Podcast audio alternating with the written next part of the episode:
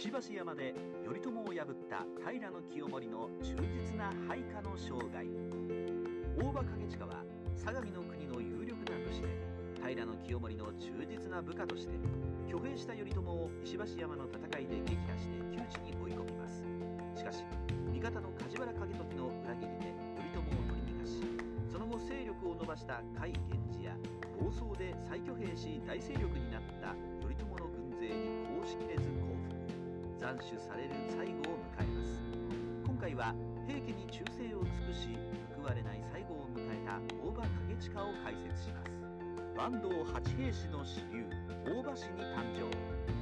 大場氏は坂東八平氏の流れを組む一族で相模の国大場三栗屋のゲス職を受け継いでいました。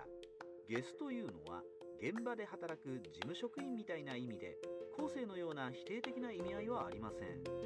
天陽元年1144年源義朝の老頭が相模の国田所木大と配下の三浦氏中村氏を率いて大場三栗屋に侵攻しますがこの事件は朝廷からは不問にされます。大場氏は源義家の後3年の駅から従軍した源氏型の武士団ですがこの侵攻騒ぎで景親は三浦氏中村氏そして源義朝に不信感を持ったのかもしれません。方言の乱で源為朝に挑むも完敗。大場景親は方言の乱1156年には義朝の軍勢に味方し兄の景義と共に白河北殿の正門を守る崇徳上皇方の源の為朝に挑みかかりここで後3年の駅で源義家の配下として戦った勇者鎌倉権五郎景政の末裔であると名乗りを上げたそうです。しかし平安時代のガンダム。源為朝は供給で冠屋を放ち影吉の左の膝を打ち砕き落馬させます。景親は落馬した兄を救い退散しました。戦いは後白河天皇方が勝利し源義朝や平清盛が勝ち組となります。平治の乱で義朝と距離を置き相模で影響力を拡大。続く平治の乱では大場景親が義朝に従った形跡はありません。もそも方言の乱にしても景親は義朝に自発的に従ったのではなく後白河天皇の命令で国衙から出陣しただけという説もあります。平治の乱は義朝の敗北に終わり河内源氏は没落し平清盛の伊勢平氏が権力を握ります。義朝に近い豪族三浦氏や中村氏は平家の天下では劣勢に立たされ逆に義朝と疎遠な大場氏は平清盛に接近し相模の国でも大きな勢力を持ちました。このような理由から景親は清盛に恩義を感じ兵士家人として忠実に働くことになります。持人王の乱を鎮圧し東国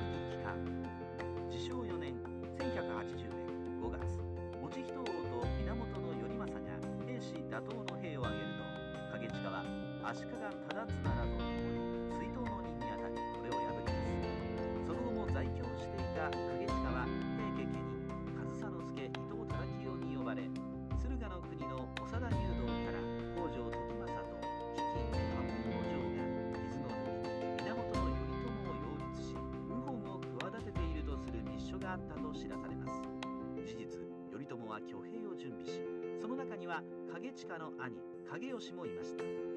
8月2日に東国に帰還した景親は9日に佐々木秀吉を屋敷に招いて頼朝に謀反の疑いがあることを相談します。この時点で秀吉の息子たちは頼朝と通じており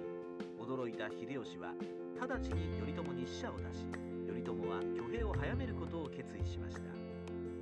頼朝挙兵に成功し石橋山に向かう。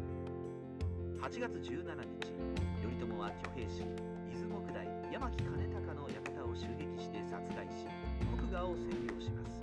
しかしこの時点で頼朝の兵力は北条氏や佐々木氏工藤氏の総勢300騎に過ぎませんでした。頼朝は相模の三浦氏の1000騎の援軍を待っていましたがなかなか援軍は来ず。こちらから合流しようと部下の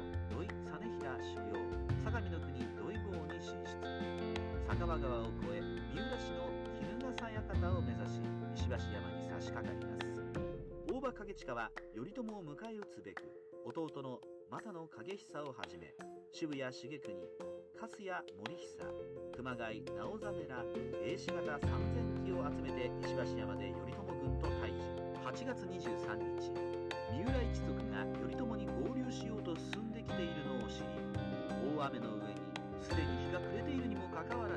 襲を仕掛けます。10倍の兵力を持つ大幕軍は圧勝し貨幣の頼朝は山中に逃げ込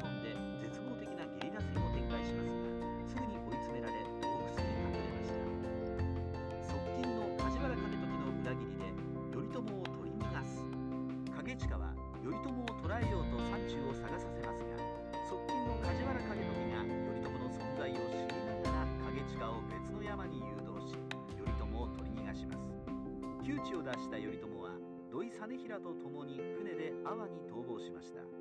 その頃関東では頼朝だけではなく甲斐源氏の武田信義や信濃の源義朝など複数の源氏勢力が平家追討の軍を挙兵し平家方の木大や家人を殺して支配地域を拡大していました。9月2日ようやく福原に頼朝挙兵を知らせる早馬が届きますが同時に石橋山の戦勝けられるなどしたので清盛は平家優位と考え軍の編成には緊張感を欠き平家の分家である平維盛を総大将にした討伐軍が出される始末でした。息を引き返した頼朝軍が2万機以上に膨れ上がる。平家の正統軍がぐずぐずしている間に頼朝は房総半島で再挙兵し千葉常胤上総広常のような有力武士団を配下にと下野の国境の隅田川に到達した9月末には2万機以上に膨れ上がっていました。一方で平の維盛を総大将とする追討軍の進撃は遅れ続け諸国の武者をかき集めながら駿河へと向かいますが西国は飢饉に見舞われ食料調達は進まず士気は低下していました。それでもようやく10月13日に4000騎で駿河の国に入りますがその直後に駿河木大立花東持が源氏に八田の戦いで撃破されます。維盛の追討軍が敗走。景親は頼朝に降伏し斬首。10月18日景親は維盛の軍勢と合流しよう。戦機を率いて出発しますが西方はすでに敵方であふれ突破が難しいのでやむなく兵を解散し川村山に逃げ去りました。頼みにしていた維盛の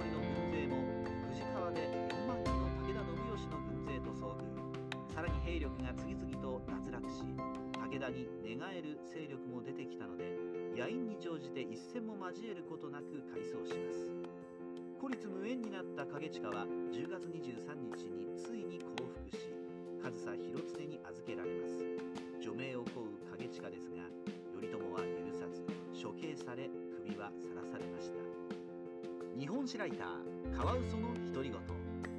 大場景親は清盛の